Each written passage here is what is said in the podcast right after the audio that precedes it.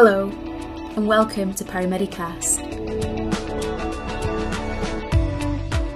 Hello and welcome to this episode of Paramedicast. Today we're joined by Callum Sutton.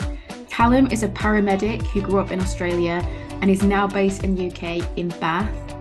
He's a specialist paramedic in critical care with the Great Western Air Ambulance Charity.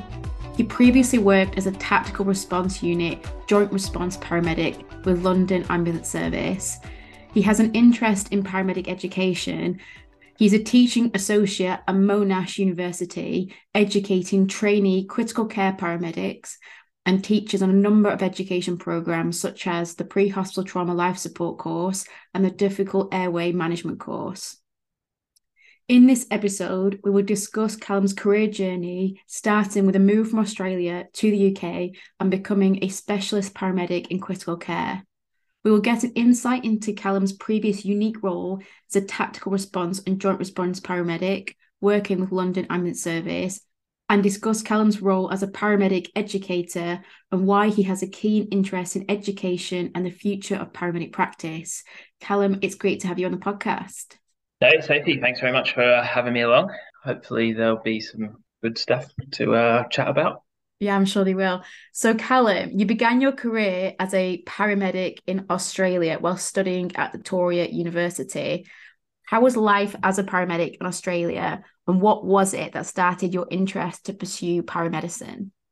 I guess I always had an interest in being a paramedic or the ambulance service. It was always kind of growing up, it was always going to be one of the emergency services or the military pretty much.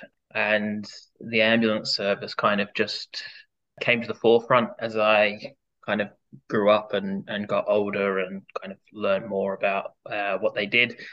And actually what kind of finalized that was when I was working, one of the players had a kind of significant kind of lower limb injury, and seeing the ambulance crew come out and kind of deal with that and how they dealt with that kind of cemented that was the way that I wanted to go, I guess.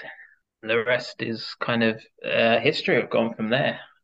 I think overall, I've been lucky enough to kind of go across to South Africa as well and spend some time there, and obviously Australia and now the UK.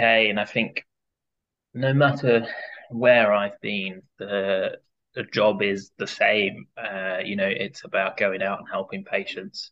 How you do that and what kind of jobs they are vary slightly, but overall the fundamentals are still the same. So Australia's different to where I've worked in the UK, in that in some of my rural placements and stuff in Australia, we had travel times of an hour to kind of get to a job and longer to get to the appropriate hospital and stuff. So distance is probably a big difference. Certainly, I think it's picked up to the same kind of levels over here now. But when I was back in Oz, the kind of demand was probably slightly less than it is in the UK. But it was a good challenge. I enjoyed it. I enjoyed those kind of longer distances, the chance to kind of get to know your patients quite well and to have to kind of think about managing the patient, not just for 5, 10, 15 minutes, but, up to an hour or more. So, there's differences and subtle differences, and guidelines are slightly different. There's some things you can do in Australia that you can't do in the UK, and vice versa. But overall, I think at the end of the day, you're receiving a call, you're responding to a patient, and then trying to do the best you can for them. So it's pretty similar wherever you go, I think. That's interesting. And you said that you were really enjoying the challenge, and especially conveying patients for long periods of time. If you were enjoying those challenges, why did you move to the UK? So the move to the UK was kind of timing just worked out, I guess, and kind of life outside of ambulance as well. So I came to the UK to play cricket when I was about 15, and just kind of traveling around the UK and especially London just kind of sparked a massive interest for me, just how busy it was and how big it was. And previously, you know, there wasn't a great opportunity for paramedics to move around internationally as much, whereas now we're seeing paramedics in the UK, in Canada, Australia, you know, South Africa, all being very possible to move between. And so the UK had a paramedic crisis in terms of not having enough staff. London Ambulance Service were coming to Australia to recruit paramedics, and I thought that was a great opportunity to see a different system, to work in a system that is just non-stop like London, and where things are slightly different, you know, the kind of jobs you would go to are slightly different. And, you know, London has a big kind of interpersonal violence problem as well. You're on demand all day, every day. But also outside of work, Australia is a great country. There's plenty to do, but it is, you know, 24 hours from Europe or North America, South America, etc. And I have always had a bit of a travel bug. So moving to London, where there's 4 airports, a couple of international train stations, and the chance to travel all over Europe and the world very easily was a big calling point, I think. And you mentioned a few differences there with working in London compared to Australia. Just can you share some of your experiences working for London Ambulance Service?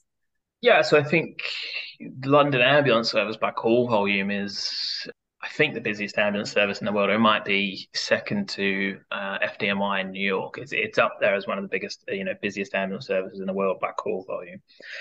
So it's pretty non-stop. When you press clear on your MDT, there's another job waiting to come down for you, which is, you know, now pretty similar across the whole of the UK and probably most of the world. But London is, you know, a massive mixing bowl of different cultures, different religions, different people from all over the world, and has some of the most richest postcodes and well-off postcodes in the country, as well as the absolute poorest and well below the poverty line postcodes in the country. So it's a great ambulance service to work for, to kind of gain exposure and experience responding to all different types of people and patients. You know, medically even, there's kind of diseases and things that, like tuberculosis, for example, and that kind of thing, which are just not heard of in Australia. We're lucky enough that, you know, the vaccine uptake and that kind of made Australia tuberculosis free. So there's, you know, a chance to see diseases that you wouldn't have seen back home and help treat those patients. It's a city that kind of that old adage people always say about, you know, in London, it's fine because you're only 10 minutes away from hospital. Like, you might be able to see the hospital, but you might be 20 floors up of an apartment block that's lift hasn't been working for the last 6 months. And so actually you're still, you know, 25 minutes, half an hour plus extricating the patient and then driving through London to try and get to hospital. So it brings a whole world of different challenges. And then the trauma workload is obviously very high as well, just not only from kind of interpersonal violence, but just the amount of cyclists, road users, that are on the road, increases road traffic collisions and pedestrian incidents and stuff like that. So it is a very unique place and something I learned a lot from. And it's a great place to live as well. London's a fantastic place to live and to experience, and there's always something happening. So yeah, thoroughly enjoyed my time in London. But, you know, like every ambulance service and every city has its problems. But yeah, a very, very enjoyable time whilst I was there. Were you ever phased by that big city life compared to Australia when you came to the UK? No, not really. I think I've always kind of wanted that. So I've kind of always kind of tried to work in Melbourne and kind of the bigger cities, and being kind of, that kind of fast-paced lifestyle suits me, I guess, and is what I'm interested in. So that was part of the part of the calling card for me. I know some of my colleagues that came from like very rural areas of Australia had a more difficult time. I think just the pace of London in general, it does take kind of 6 months to kind of catch up and start to figure out. So not so much that, I guess what was hard, what was difficult is moving to a new country, a new city like London, where there are some areas that, you know, you probably don't want to go after dark and that kind of thing if you can avoid it. And, you know, I chose that place to live when I first moved here because I just had no idea that that was the case or that that was the kind of area I was living, because why would I? So, yeah, it stuff like that can be a bit confronting when you first arrive. But I think if you give it time, that time to kind of for you to get used to the pace of the city, then and it's a thoroughly enjoyable place to be. And how quickly did you realise you were in the wrong place to live? Probably my second shift, when I went to quite a kind of multi-patient stabbing, gang stabbing on the estate I was living on. So then I was a bit, yeah, that was kind of, oh, whoopsies. But, you know, I have to, like, in saying that, I walked around London at all times of the evening and the morning, finishing shift, big bags, etc. And I was lucky enough to never have any problems. So I don't want to paint London as a, you know, a dangerous place to be. It's not at all. Obviously, is like everywhere, it has its problems. But yeah, I don't want to oversell that side of it. So Callum, you had an interesting role within the Tactical Response Unit and was a Joint Response Paramedic for over 3 years with London Ambulance Service. Can you tell us more about this role and what is a Tactical Response Unit Paramedic? Yeah, so the London Ambulance Service has the Tactical Response Unit, which also forms a Joint Response Unit.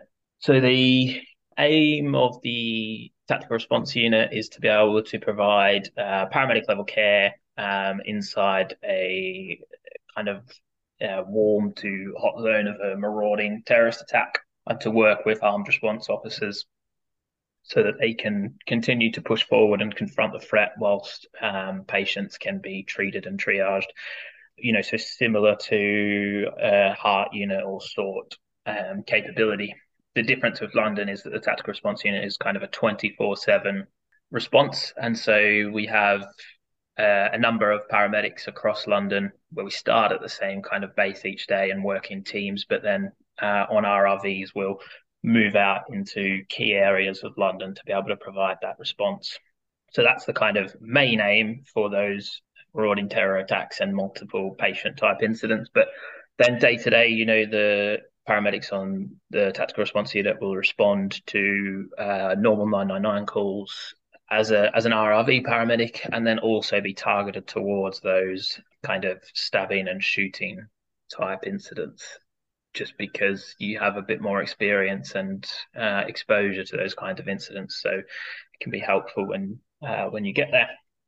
And then you've also got kind of ballistic body armour that you can use. And so the other parts is when the firearms police need to do an armed arrest on somebody, then you can go and provide medical cover for that in case anything goes wrong. And then the Joint Response Unit side is a really great setup where you have a police radio from the Metropolitan Police, and you're dedicated to be the paramedic for a borough. And so you will listen into the police radio. There's a desk in the London Ambulance Service control room, which is set up to kind of organise and dispatch the Joint Response Unit. And so then you'll go around responding to calls that involve both police and ambulance. And it's twofold, really. It's to get a quick response to those kind of critical calls where the police are on scene with no ambulance service, you know, so RTCs, stabbings and shootings. Obviously, the police have access to CCTV, so you can hear that, you know, whether the scene is safe or for you to approach and all that kind of stuff, cutting out the discussions between control rooms, making it a faster response. But also it's the you have the chance to go and save a double crewed ambulance from having to attend a job where a patient doesn't need to go to hospital. And so obviously on a Friday, Saturday night, there's a lot of alcohol around and incidents involving alcohol. And so, you know, if a patient doesn't need hospital treatment, then you can go and respond alongside the police and save that ambulance to go to another job where they might be needed. Why did you want to go down this role? Well, I think it's a unique opportunity in London. You know, it's where that kind of role is probably most needed. And it was interesting to me. There was, you know, a good chance to joint work with different units and attend those kind of high acuity patients and be able to provide them kind of quick initial care. So, yeah, it was just the kind of job role that seemed like a natural progression in my kind of interests, and I was lucky enough to join the team. So, yeah, I also like the joint, the kind of team-based working. So I worked with the same team for my time on the Tactical Response Unit, and so you form really good friendships and bonds with those people that you stay in contact with for a long time after. So the team-based working I thought was a real upside of the unit as well. And what additional training did you receive for this role? So all of your additional training for the Tactical Response Unit is kind of around incident management and working with firearms and responding to those kind of calls. It's not there's no clinical increase in scope of practice. You are working at the level of a qualified paramedic.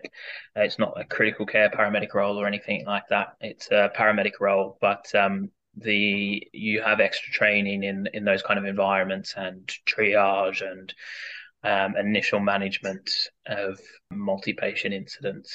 And how did you find that inter-agency working? So you mentioned that you were working alongside the firearms officers.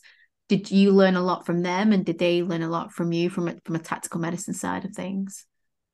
Yeah, absolutely. I think that's one of the keys of kind of joint working, whether it be with fire brigade, ambulance, police, RNLI, etc. The more we can learn from each other, the better. And so certainly we learn a lot from the police officers and the firearms officers. And helping with their kind of medical training was one of the highlights for me. I think it's safe to say that all police officers and fire officers, but certainly firearms trained medics and public order medics within the police force are an amazing have a great skill set and provide excellent patient care whenever I've back them up to any jobs. What challenges did you face within this role? Have you got any experiences or some sort of cases that you'd like to share with us? Yeah, I think human kind of getting on top of human factors and kind of your crew resource management, this was kind of the big introduction for me. Certainly a lot of the scenes you attend, especially kind of around public areas, as well as responding to, you're treating that patient for the injury that they have, and in this circumstance, usually that, a gunshot wound or stab wound, but, a lot of the time or some of the time there's multiple patients.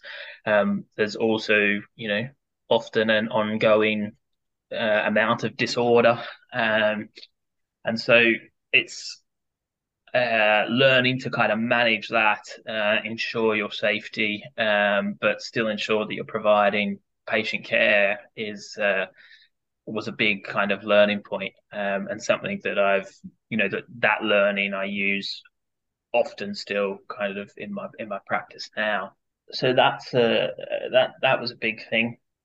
Was there a higher level of like risk acceptance with this kind of role, or because from my understanding the firearms officers are there to neutralize the threat, and then is it then the paramedics then come in and provide that medical care, or are you almost with the firearms officers in that risk environment? Yeah, so I think it's very variable, and it depends, massively on the situation at hand. I think, there's no want or need. It'd be dangerous and counterproductive for an ambulance paramedic to be running around getting in the way of the firearms officers. So it's certainly the firearms officers are pushing ahead to take on that threat, and then you are there to kind of move behind them to start treating casualties.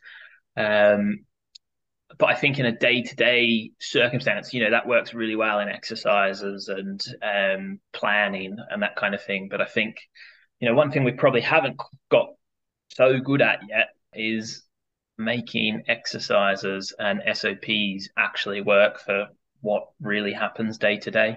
And so in reality, often services, whether they be, people like Tactical Response Unit or a double crewed ambulance who gets sent to the job, you're often not got the full information, and you're arriving before that full information comes forward anyway. So you can already be in that kind of environment without realizing it.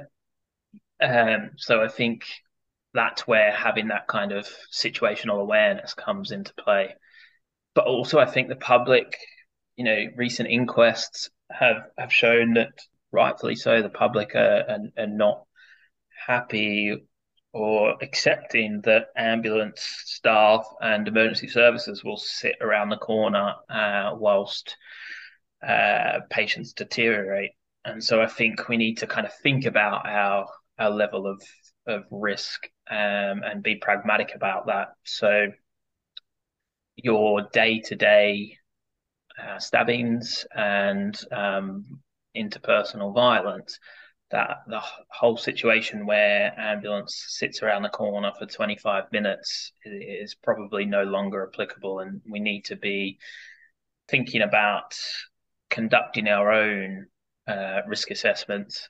And that doesn't mean you have to go lights and sirens screeching into the street, but turning off your lights and sirens around the corner and just slowly edging towards the scene and seeing what the scene looks like. I think it's probably not acceptable anymore for a Saturday night on a high street, members of the public providing first aid, but ambulance not moving forward, waiting for police.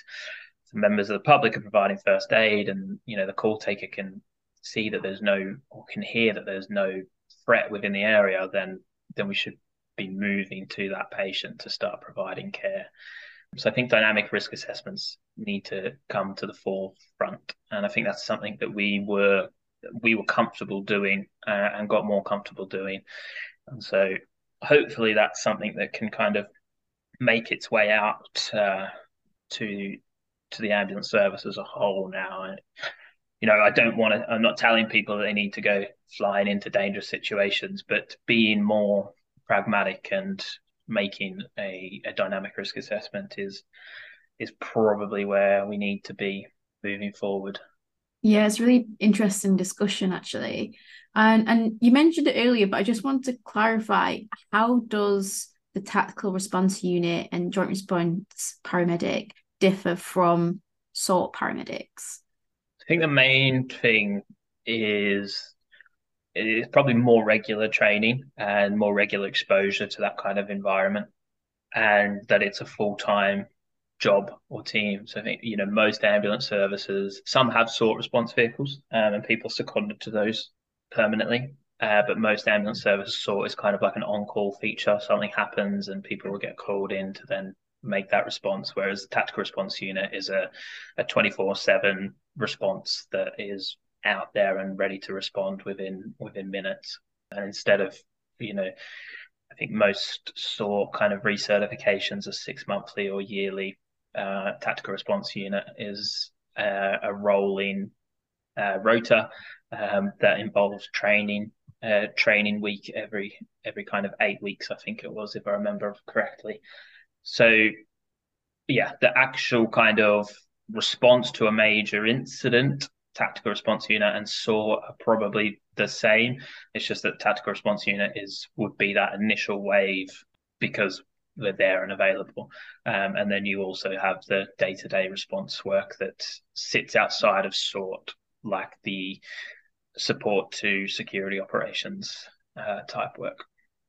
And just want to clarify then, how does this Tactical Response Unit support the wider emergency preparedness, resilience and response function of London Ambulance Service for events and incidents?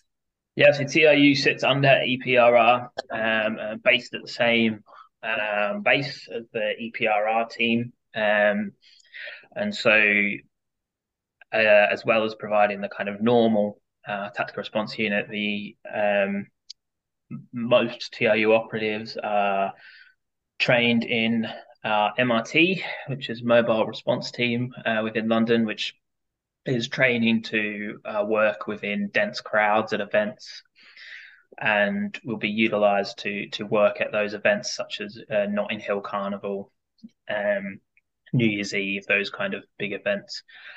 The London Ambulance Service has always had a public order response team, and members of the Tactical Response Unit now are completing familiarisation and training to be part of the public order response team to respond to public order incidents where members of the police force are in public order equipment and can provide that initial kind of care in a threat environment again, albeit a different threat to that of a firearms incident. So Callum, you are a specialist paramedic in critical care with Great Western Air Ambulance Charity. Can you tell us about your journey into critical care and becoming a specialist paramedic? So I guess I always had a kind of interest in critical care and that side of things from when I was a student right up. So it was always kind of an aim, I guess. But like, what's important, I think, is gaining experience and exposure and stuff before you kind of move into that. So I always kind of had that as an aim, so tried to find things that would help me moving forward, different job roles and volunteer experiences and different experiences.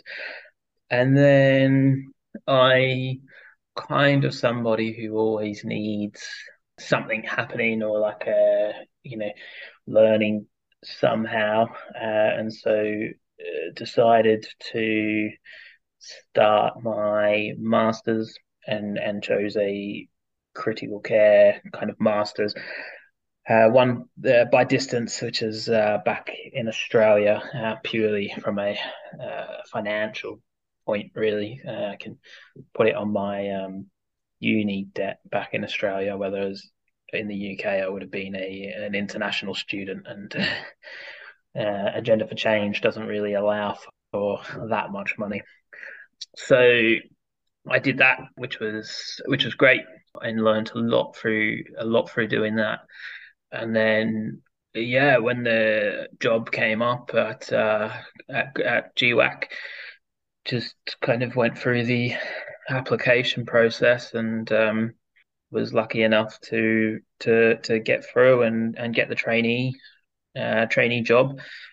And then it's about depending on how you go, but about 18 months to 2 years on average from starting as a trainee to qualifying as a CCP, or an SPCC as they call it now. So you undertook your master's in critical care. How much did this change your practice, or was it more like consolidation? Yeah, I think it was huge for me. I think it's probably different person to person, but for me it was huge. And like you say, it is mostly consolidation, in that you're learning more in depth, kind of pathophysiology, pharmacology, bioscience, that kind of thing. So it's more in depth, but it is building on your kind of undergraduate knowledge. But I guess what it really did for me was kind of frame my thinking slightly different and really show that for me, that kind of, you know, critical care, I mean, paramedicine in general, but critical care especially, it's it kind of gets thought about, I think, in general a lot about, you know, lots of new skills and drugs to use and that kind of thing. But really it's all about decision-making and using your experiences, your exposure and your knowledge to try and make the right decision, whether that is to intervene or to not intervene. So yeah, it really kind of helped shape my thinking around that and my decision-making processes. So it was hugely beneficial for me. I think for other people, it's probably not so much. You know, I'm certainly not saying that everyone has to go and do a master's kind of thing. Yeah, for me, it was very beneficial. What does the trainee specialist paramedic critical care training involve? So the SWAST way, I think it varies. What a critical care paramedic is varies place to place across the country and the globe even.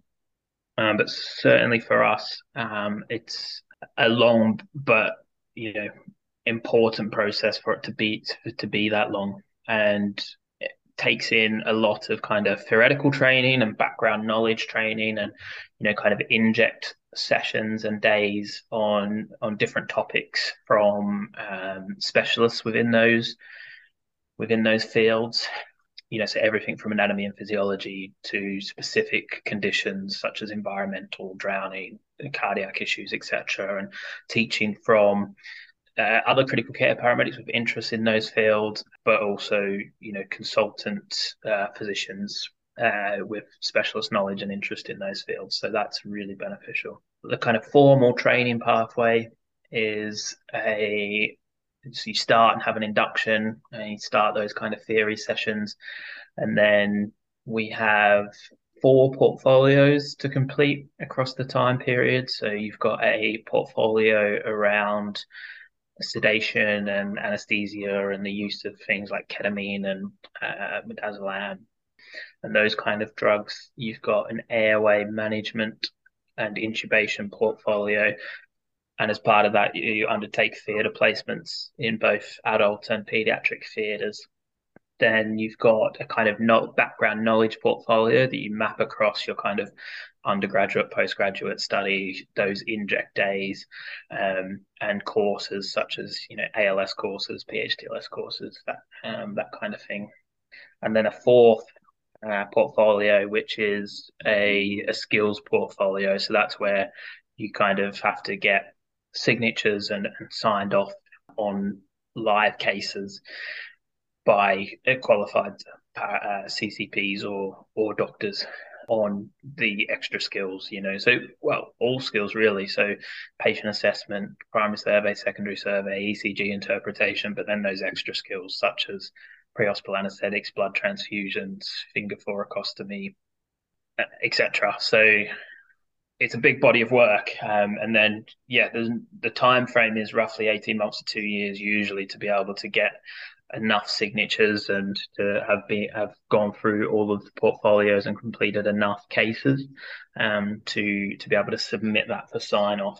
And at the same time, we have different sign off points. So you have an initial kind of sign off period where you complete 4 live patients or simulations as well, where we need to kind of do an adult medical and trauma and a paediatric medical and trauma patient to an acceptable standard. And that kind of signs you off with some skills. So, for example, ketamine at an analgesia level, and to be able to work with a kind of signed off CCP or a signed off critical care doctor as part of a team rather than being supernumerary. That's usually around month 3 to 6. And then at your final kind of 12 months or 18 months, when you're ready to sign off, you do another set of simulations and scenarios to sign off as a fully qualified specialist paramedic in critical care, where you can then work independently and have your kind of full range of surgical skills, sedation, blood transfusion, paralysis, that kind of thing.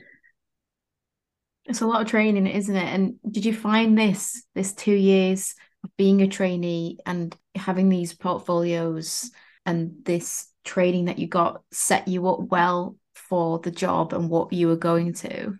Yeah, I think it does, and I think that's why it's important that it's so long. So I think I signed off in roughly, I think, around 16 months or something, and I think any quicker than that, and you don't get the exposure and the experience, and you're still, that sign off point when you qualify is an interesting point, I think, because you are then signed off, but then that's kind of where a lot of the learning starts and where you start to figure out your own way of doing things. And so it does set you up well, but by no means does it is that kind of like the finish line, I guess.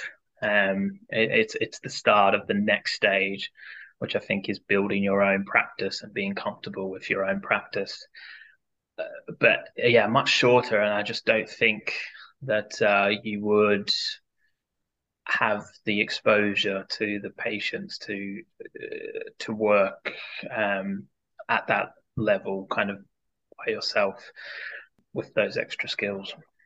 And did you have any moments of doubt during this trainee phase where this isn't for me? Did you ever sort of think I'm not good enough, or have any sort of feelings of that imposter syndrome while you were going through this phase? Oh, nearly daily to this day. I don't think I ever had the thought of this isn't for me. I always knew that this is what I wanted to do, but that kind of feeling of, not being good enough, or am I good enough to do this, being a fraud, that kind of thing is something I've had in many different kind of experiences previously, but certainly in this. And you still have now, like I go home from some shifts thinking, did some pretty good work there or on top of that, and then go home from other shifts where you're just like what am I doing? Like, am I how out of my depth am I? I think I've always been quite harsh on myself, and I might think that because we missed a single minor injury or something like that, but if you think you're, I don't know, some people probably can believe that they know it all and that works for them and that's fine. But I don't know, I don't think that would ever work for me. It's a bit dangerous in healthcare, I think. There's so much out there that you're never going to know everything. And, recognizing your limitations or where you might not be as strong as others is a key aspect as well, I think. And not being afraid to kind of admit that and let your team know so that you can kind of look after each other. And that's the point of a team, isn't it? You make up for kind of each other's strengths and weaknesses. And when you were going through those difficult times then, and you mentioned that you felt a fraud in some cases, did you share those feelings with the team then? And I just wondered, how did you come together to work through those? Yeah, I think so. I think I certainly have. I've been very lucky throughout my career to kind of have, many different people at different stages that have been really helpful for me. I'm certainly one of those kind of people that just wants feedback on cases and wants to discuss where things went well, where things went wrong, and how we can improve on it kind of moving forward. So I'm pretty open with chatting about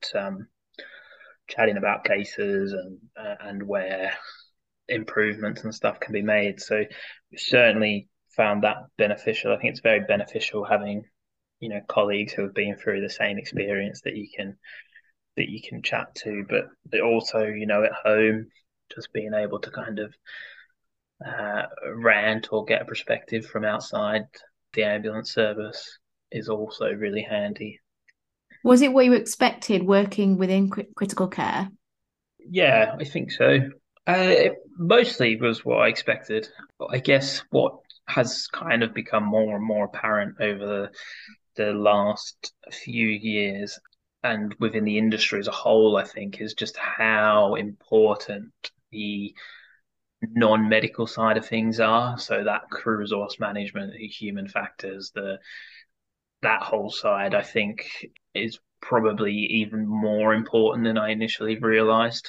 So that's huge. And then also, I guess the other side of things, which I, again, knew was there, but kind of probably didn't expect as much of it to be there, is that how responsible you end up feeling, not only for the patient, but for their family. And, you know, quite often some of the things that I reflect on or come away from aren't so much about how our clinical treatment went, but did we make the patient, if they're conscious, or the family, how did we make them feel, and did we interact properly with them and you know, turn a horrendous experience into, are you never going to make it a better experience, but did we kind of lessen the impact as much as possible? So yeah, I think that was not a surprise, but kind of just interesting on how much that kind of falls to you. And what have you found most challenging within your role at the moment? Like what really tests you and pushes you that you weren't quite aware of before? Everything. I think it's everything's just kind of a constant an ongoing challenge, I guess, which is kind of what I like. I think there's no kind of space to stand still, and I think if you kind of start to get comfortable and you're on top of things, then that's when we can kind of look at what something new that we can do, or how can we change something else to kind of push things forward again. So I think everything's kind of an ongoing challenge to try and improve, to make us be the best we can be and to have the best outcomes for our patients. Anything like personally that's really like stood out or you recognised along this journey in critical care that you were surprised by or that caught you out? I think what you realise more and more as you kind of go through, what I've realised more and more, is that there is this big area of grey, and that area of grey is probably increasing and the black and white is decreasing. And, you know, there's many different ways to give an anaesthetic, to treat patient A, to treat patient B, and you might take two different clinicians, three different clinicians or teams, and they'll all have a slightly different way of treating that patient, none of which are exactly right or wrong. There's just, you know, it's all about being able to justify, are you doing your interventions for the patient, and, you know, do they make sense? Are they backed up by evidence, etc.? And yeah, I guess that's something when you step into critical care that comes more to the front, because kind of working as a paramedic, you kind of, in the UK, you've got your JRCALC guidelines, and in Australia, you've got your service guidelines and that kind of thing, and that's your kind of Bible of mainstay of treatment. Whereas as you move through critical care, you use a number of different areas of evidence and different guidelines for different things to come up with the kind of bespoke plan for that patient. And that can take some getting used to and being comfortable with kind of acting outside of your traditional guideline kind of thing. Can you tell us more about your role as a paramedic educator? So I believe you have experience with teaching search and rescue paramedics out in Norway, and you've had some time spent in Ukraine. Can you tell us a little bit more about that? Yeah, I guess education is something that I've always been really interested in. I guess that comes from my kind of the sport background and the coaching side of things. I've been lucky enough to have been, you know, taught by and educated and mentored by some fantastic clinicians, and that just kind of makes me want to pass that on to the next people coming through. So Yeah, I've spent some time at St. George's University when I was in London, doing some teaching there with their undergrad program. Now at Monash University, doing some teaching on their postgraduate program by distance, which has been fantastic. And then, through GWAC, we've been lucky enough to head out to Ukraine a couple of times to do some teaching for civilians on kind of first aid, and then also teaching and experience sharing with some kind of military medics from the Ukrainian military about everything really, from basic first aid to more on their stabilization points about kind of airway management and blood transfusions and all sorts of different things. So that was a great experience. And then we have got a partnership over in Norway, and so earlier this year we went out to go and do some teaching with their search and rescue nurses and paramedics, which is great. And I think, the best thing about, although we're being asked to come over and do some teaching and we do some teaching for them, the kind of shared knowledge and experience that you get back from teaching in different environments and learning from the people that you're over there to teach is fantastic. So obviously, Norway is vast. And so they have some very different experiences managing patients over long periods of time, or out at sea on oil rigs and that kind of thing. So yeah, that was a great experience, and hopefully we've been able to help get some education out to those different areas as well. And why is paramedic education so important to you, and what do you hope to achieve within paramedic education? Well, I think it's just the fundamental building blocks of everything as a profession that we do moving forward, isn't it? I think that to move the profession forward, we need to move our education forward, and make sure that we have that kind of knowledge there to build on. It is the fundamental building block. Without the knowledge behind the things we do, then we're just kind of following a protocol. I think we should always think about the why we're doing an intervention, how that intervention is going to affect that patient, and what the possible outcomes of that intervention might be. So I hope that paramedic education will continue to grow. I hope that, there'll be more undergraduate, postgraduate learning programs, and more on kind of on-job training and chance for education as well.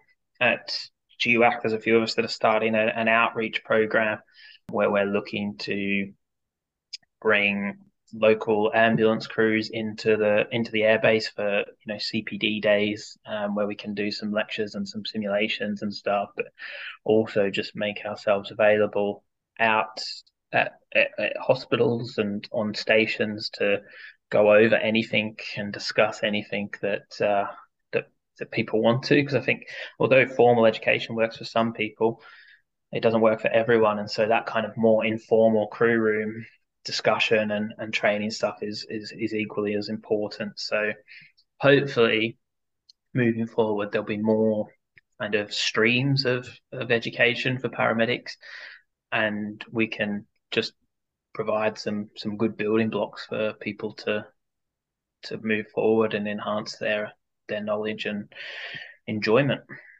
Yeah, absolutely. That sounds really good. And so, Callum, you recently presented at the Trauma Care Conference this week, and you were presenting on myth busting in critical care trauma and improving emergency care team working. And you mentioned some really great points, and I want to summarize some of these within the podcast just so we can share these points further. Are you happy to cover some of what you mentioned in that presentation? Yeah, absolutely. We began talking about analgesia, and you mentioned just being really confident in the use of morphine. Can you expand on that?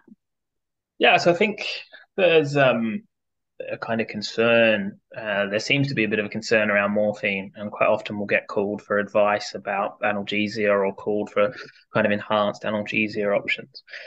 And I think we often kind of can see patients with significant injuries who have been given kind of small amounts, 1, 2, 3 milligrams of morphine over an extended period of time. And I think the kind of concern is the respiratory depression and the kind of cardiovascular depression and hypotension and that kind of thing. And it is right to be concerned about what we do, but overall morphine is a really safe drug, and it's a fantastic analgesic option. And someone who is in significant pain is going to respond differently to me or you. If me or you are sitting here now having a chat and a given 10 milligrams of IV morphine, will probably become quite sleepy and quite quickly. But if my ankle's facing the wrong way, then that's going to counteract that. So trying to kind of keep it simple, it's just about, morphine's safe therapeutic range is good. And things that patients remember are being in pain. And so, no matter whether it's a significantly injured patient or someone who's got some chest pain or has just fallen at home, relieving suffering is one of the key things we can do as a paramedic. So hypotension, often with morphine, is usually quite transient. It's mostly related to kind of histamine release a lot of the time, and so if we're giving it kind of slowly and in appropriate doses, 5-10 milligrams of morphine for a significant injury is absolutely appropriate, and will help your patient a lot. So it's right to be cautious, but just be reassured, I guess, is what I want people to kind of be around morphine, that you can safely give appropriate doses to patients. And even if that blood pressure is lower than normal and they're a trauma patient, morphine is going to be safe in most situations. Just be more cautious than you otherwise would. But there's some great points there. And another one was regarding correct equipment use and knowing your equipment. And you used the phrase "train how you fight." You gave a great example of pelvic binder use and splinting. Can you expand on that, please? Yes, I think the way we've trained, certainly the way I was trained anyway, causes some issues in that you'll remember, you'll kind of fall to that level of training in stressful situations. And so if we're training to fold a pelvic binder or, to get good air entry on a mannequin with a BVM, push down on that mannequin's face gives you better air entry. Then when we're under stress, a lot of the time that's what we'll do. We know that, pushing down on a patient's face is going to occlude their airway. We need to pull the jaw up into the mask to provide good ventilations.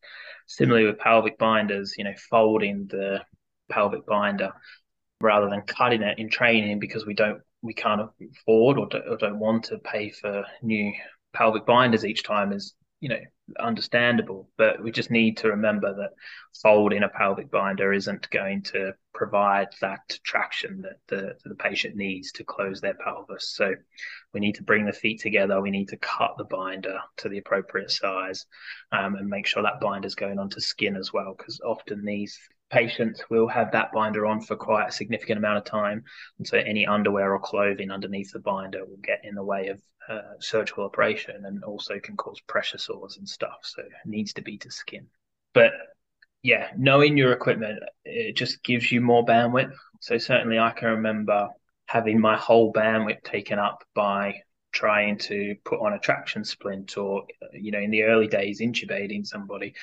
Whereas if you can practice those motor skills to make them part of your kind of rote memory, putting the tourniquet on, putting the traction splint on, etc., then you won't have to think about that. And that leaves your bandwidth open to be able to think about the patient as a whole whilst you're completing that task.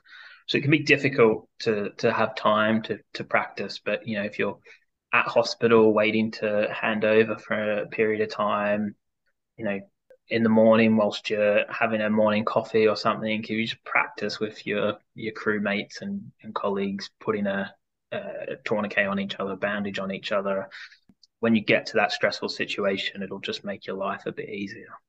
Thank you. That's some great points. You also presented on penetrating trauma. You gave a great example of a patient who had been injured with bicycle wheel spokes, and there was a really small wound on the chest.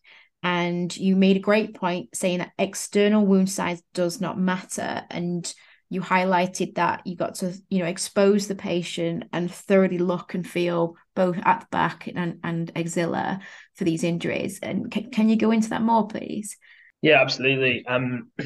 People who are looking to injure other people often have thought about it and are smart. And so sometimes they'll look to maim rather than kill. Sometimes they'll use small objects, or it could just be that they've, you know, picked up whatever's next to them in that moment. And so the kind of traditional training big wound is not always present, but we can't be falsely reassured by that. Certainly the case that we were talking about at Trauma Care was a patient who had a cardiac tamponade from a wound that was, you know, probably less than a centimetre wide externally, but was into the right, you know, hit the right area. So I guess still sometimes we can arrive at scenes and find people being falsely reassured by a deep but small wound. So yeah, make sure you look in the groins, make sure you look in the axillas, you properly expose that patient, then warm them. So we don't want them getting cold. But with size of knives or spokes and stuff these days, those and especially if we start thinking about ballistic trauma, where, you know, your bullet or shrapnel can travel absolutely anywhere within the body, it's important not to be falsely reassured by a small external wound, because under that internally there can be all sorts of damage. And you mentioned about tension pneumothorax and that paramedics were decompressing his chest, but, you know, the sights were way too low. And so I think someone raised a great point that these models, which everyone's been training on, had, you know, they didn't have that sort of end of the clavicle area. So everyone's been practicing on these models which weren't fit for purpose because everyone's been putting these sites far too medial. Can you just tell us more about that, please? Yeah, so the point was raised by one of the audience members that, yeah, a lot of the mannequins don't have a full clavicle to be able to look at how far a clavicle actually extends when you're looking for mid-clavicular line. And that the space that's provided for decompression in the mannequins, whether that be an axillary or chest decompression, are often not actually in the right place. So again, it kind of comes back to that. When we're stressed, we kind of go back to what we've committed to memory. And if the mannequin's not correct, then we're already in the wrong place. And that was certainly something that I learned moving into critical care with, you know, having finger thoracostomy and your scope of practice. You kind of really need to get the anatomical marking correct. And it's very easy not to, and difficult in patients who, especially if we're looking at tension pneumothorax, you know, have significant chest injuries and things. So I guess what I'd recommend to people is always, if you can, just get it double checked by a colleague. That only takes about 3 or 4 seconds to get someone just to go, yeah, looks right, or actually maybe you're a bit low.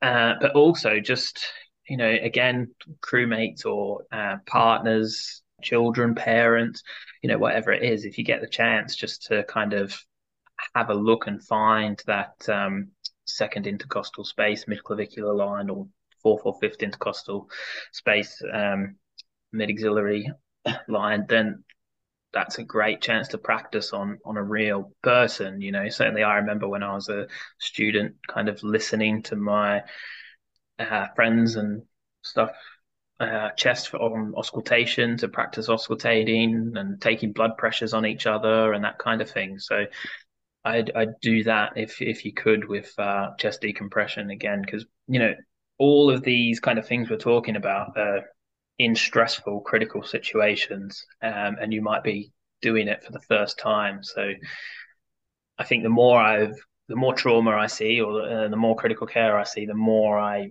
realize and know that the essentials and keeping things simple is the best way to do things.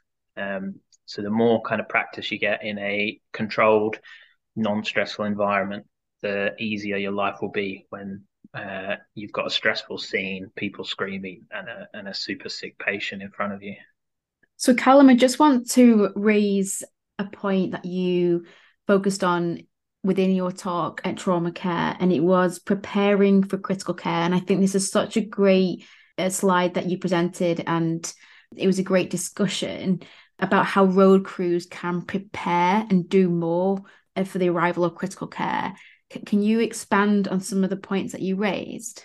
Yeah, so I think one of the requests we get quite often is for pre-hospital anaesthetic.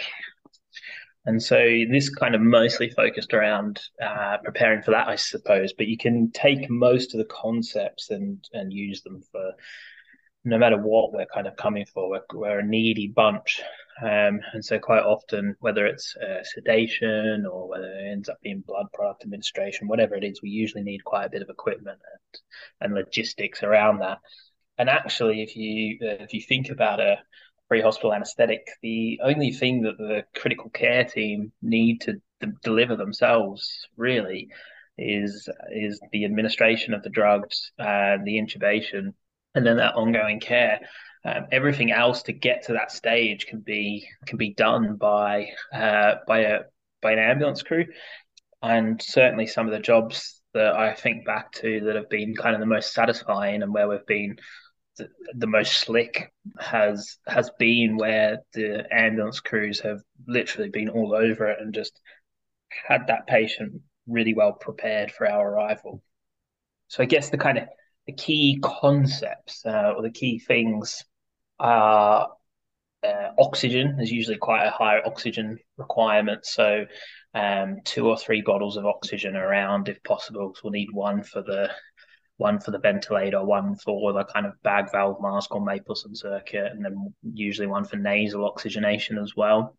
Having that nasal oxygen on the patient is also really helpful, just standard nasal prongs. If you're using end-tidal CO2 nasal monitoring, we don't use those for the oxygenation because the 2 prongs that actually go up the nose are what are used to sample the CO2. So I'm all for CO2, and I think it's a great tool to have, but we'll just switch them over at the last minute when we're pre-oxygenating the patient because the oxygen is actually delivered in like a cloud system at the bottom of the CO2 sample device. And so actually you're not necessarily delivering that amount of oxygen to the patient.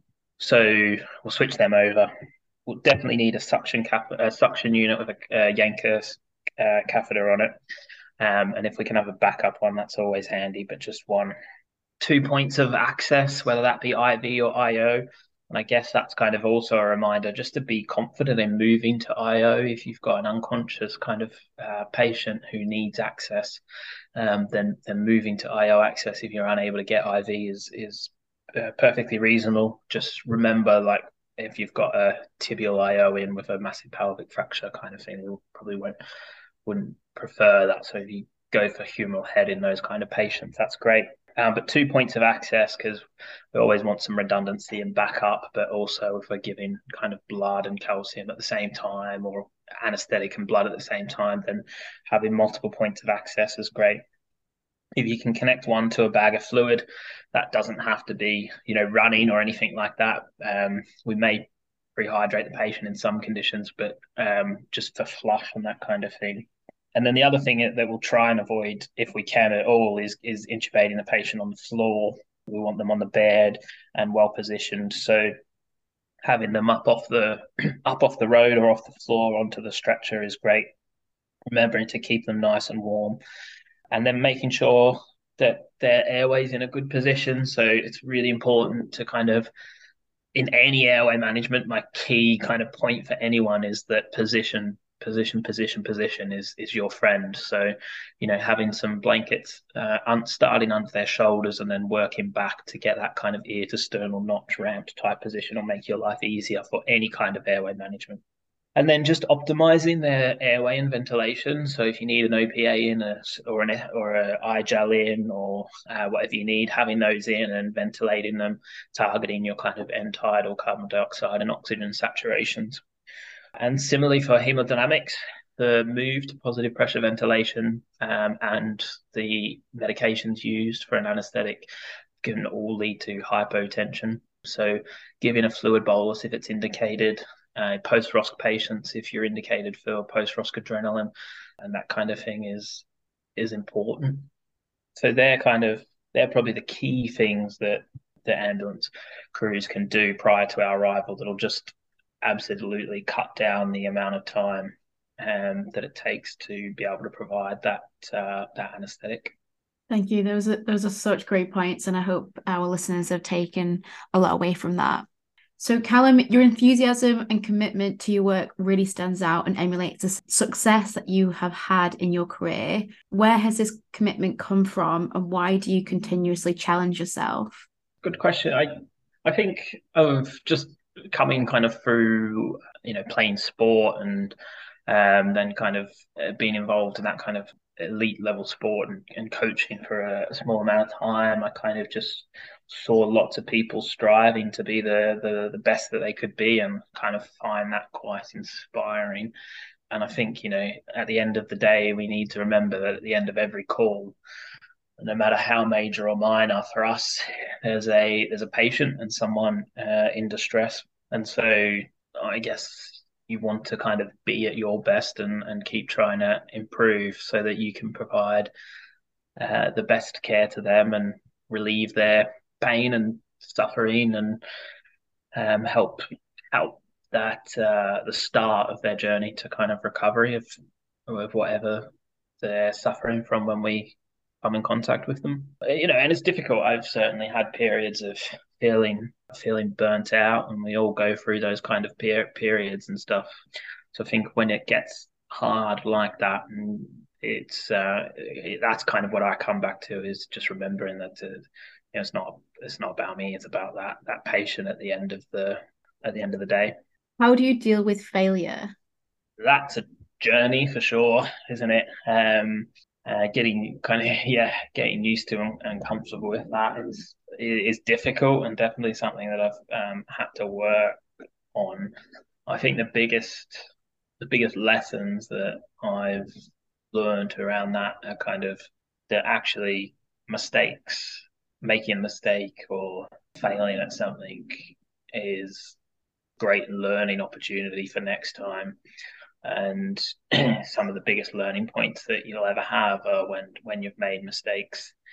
I think to kind of try and change the way that I've thought about making mistakes from my girlfriend likes to say that I catastrophize things a bit and always think about the kind of worst case scenario, and so learning from her there and putting a positive spin on things and changing the way that I think about mistakes as makes it easier to kind of deal with. And it's still difficult, it's definitely not something I like doing or enjoy by any means, but my working plan and what I currently try and do to try and help get through that is turn it into a learning experience, not only for me but for others as well. I guess that's kind of the point of outreach, and the point of that talk at Trauma Care was that I've made plenty of mistakes. There's no point you guys making them as well. I may as well tell you about them so that no one else has to. So,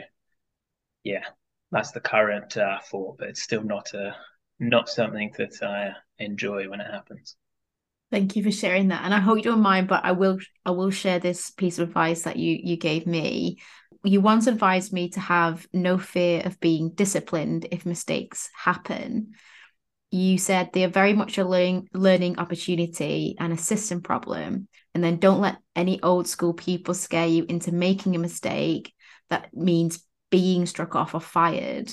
And it kind of emulates what you've just said there. And I just think it's like a really good message to have, and not be so fearful, especially for any newly qualified paramedics currently going through this journey, is not to fear when things go wrong. and try and view things as a learning opportunity. Obviously, you don't want to make any mistakes, but try not to have such like a view of like fear that surrounds us as well, because we are still all learning, and inevitably mistakes sometimes do happen, and it's how we learn from those to make sure we don't make the same mistakes happening again is key.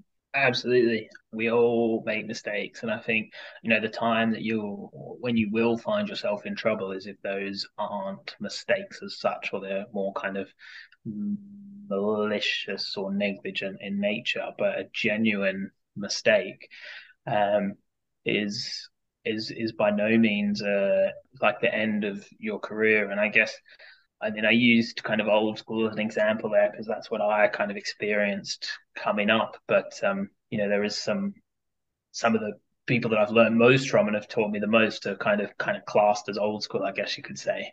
But there seems still to be a bit of that kind of cultural thing where you hear those kind of terms chucked around like, well, it's my registration, or I'm not risking my registration, and all that kind of stuff. And I think, you know, one of the best things I have ever done is kind of look back through the HCPC hearings website, and you'll just notice on there that there's no one who's been struck off or disciplined for making a single genuine mistake. The things that cause issues there are misconduct, genuine negligence, or kind of criminal issues.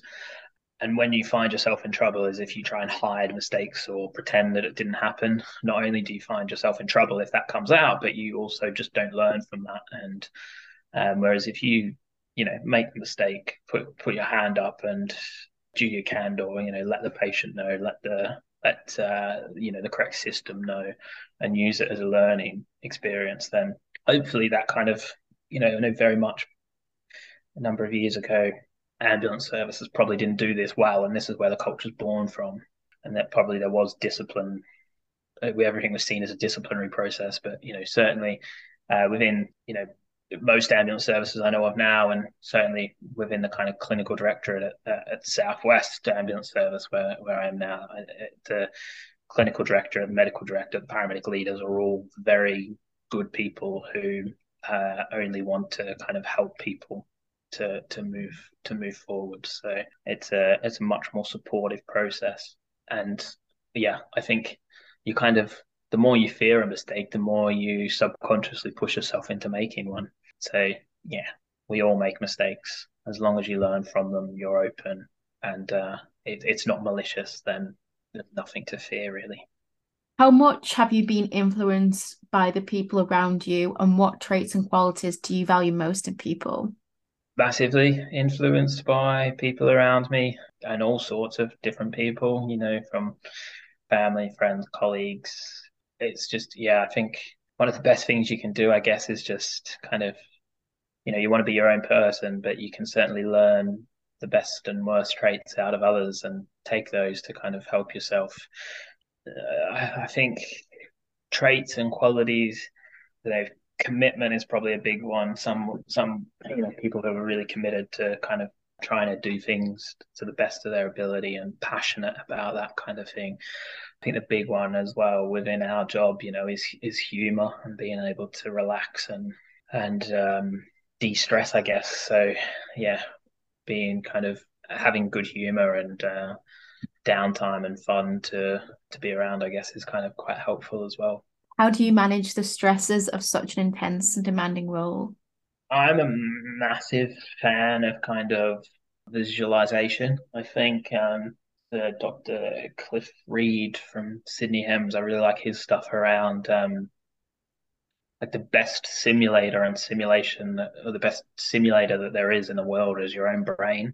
And so I, when I was at uni going into OSCEs and that kind of thing, I'd just run through the OSCE in my head kind of thing, and I still do that to this day. For, I think on the way to jobs, I'll try and think about things, but often, if you're responding solo, you can't do that so much. So I'll just listen to kind of different podcasts and kind of go through different scenarios in my head, and then you feel like you've already been there when they pop up. So yeah, I'm a big fan of kind of visualizing and and practicing and like we spoke about earlier, kind of practicing those motor skills so that they don't take up my bandwidth. And if I know if a patient needs X intervention, I know that I can just perform that intervention without having to think about it too much because it's been practiced. And then I guess the other thing is don't underestimate kind of how good breathing is. You know, simply when you hit the on scene, or if we're on the halley, kind of when you get out of the halley, just taking one kind of deep breath just slows everything down and stops that kind of massive sympathetic response. And then it just lets my brain think a bit. So definitely wouldn't underestimate that. And as well as kind of having that chance to step away. I think one recommendation I would give people is if they're struggling in terms of starting to become overwhelmed, but they don't feel comfortable kind of stepping away or saying that, is just to go back to primary survey and just do an A to D, head to toe assessment. And then you pretty much already know what you're going to find. So you're not actually thinking too much about that, but it gives you a chance to kind of reset and regain some composure. So I think that's quite handy. And then being part of a team, having a 5, 10, 15-minute plan. So you want to be here in 5 minutes, you want to be here in 10 minutes and that kind of thing. And then using the team. So if you're overwhelmed, then offload a task to somebody else. If you're struggling with a task that you've been allocated, then just putting your hand up and saying, sorry, guys, I'm struggling with a bit this, you know, can someone just remind me how to do this? Like that's not an issue at all. And if someone says that at a scene I'm on, then, you know, more than happy to go and help them out with that. And if people respond negatively to that, then that's probably because they're also cognitive overload and they're not, you know, they're stressed. We should never kind of look down or become annoyed at somebody for asking for help.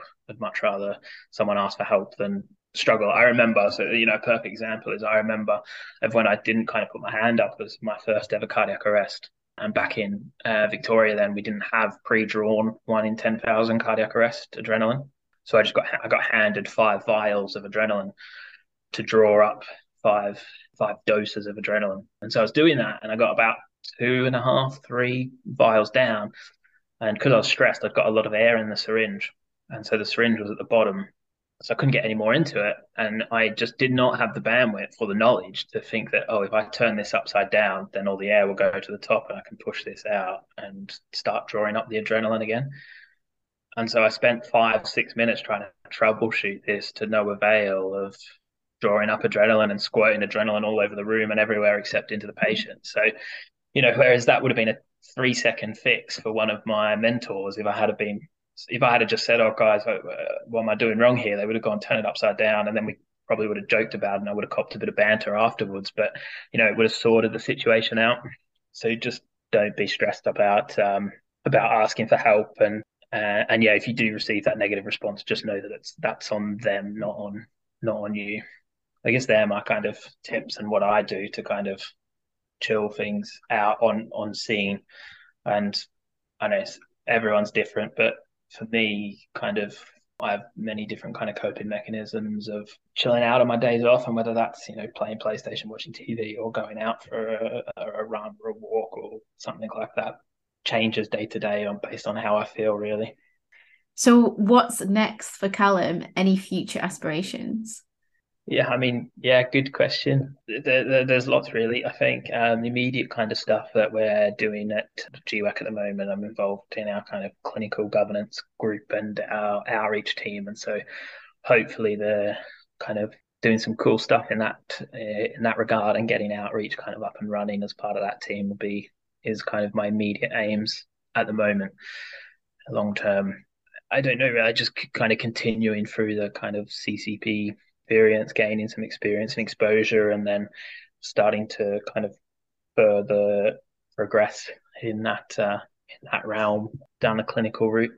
But yeah, not like I don't have, I guess, at the moment, like an exact role that I'm aiming for as such. It's just kind of progressing overall and getting as good at the job as I can at the moment.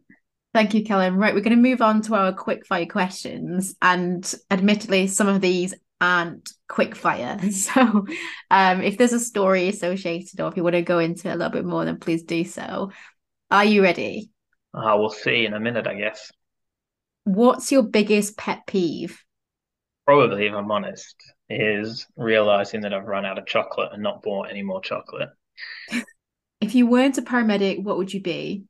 I think probably being a bit of a kind of boring answer or nerd answer, I guess. I think it would just, I purely would have just gone across into one of the other emergency services and ended up in fire or police. Work or play? It would be cool if could eventually kind of involve both and do a bit of kind of adventure type medic stuff. But if you had to pick one, which would it be? Play, I guess. Some kind of sport. Money or happiness? Ambulance service, definitely happiness. Salty or sweet? Sweet all day, every day.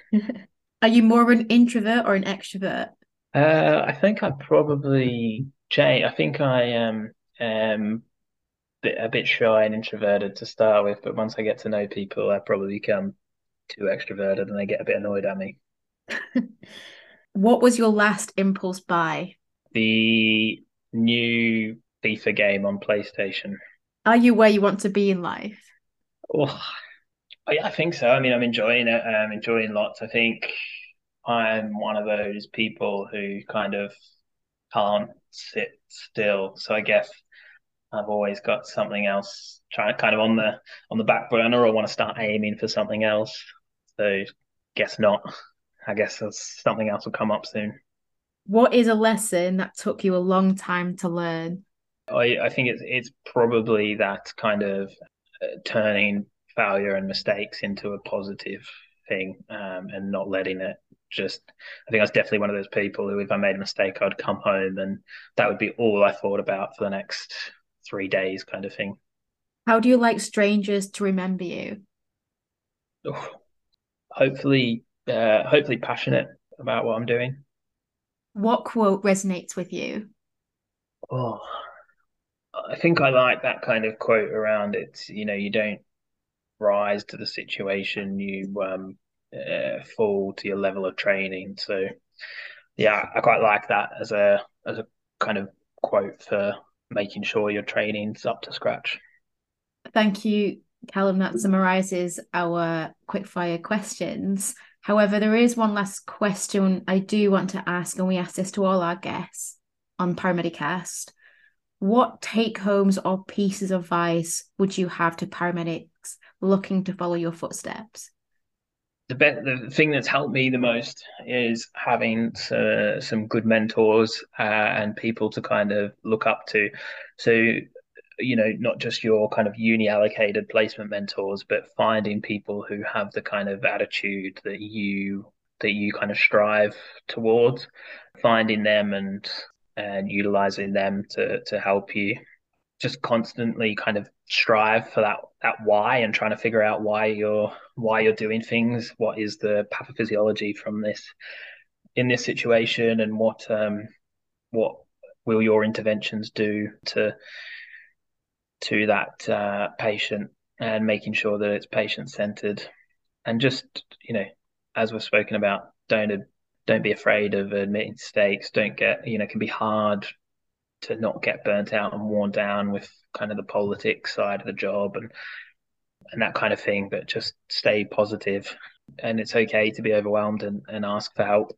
And on asking for help, you know, don't be afraid of asking those mentors that you identify, or the people that you identify that you want to kind of be like, I guess. Don't be afraid of sending them an email or a message and asking if they've got any advice or any help, because most people remember what it was like to be a student or a newly qualified paramedic. So would be willing to kind of help out wherever they can. So yeah, stay positive. Ask for help, and just remember that we're very lucky to do the job that we do, and use the motivation of being the best you can for your patients. Thank you, Callum. I've learned a lot from this discussion. I hope our listeners have as well. It's been really great to chat to you. Thank you for coming on the podcast. No worries at all. Thank you very much for having me.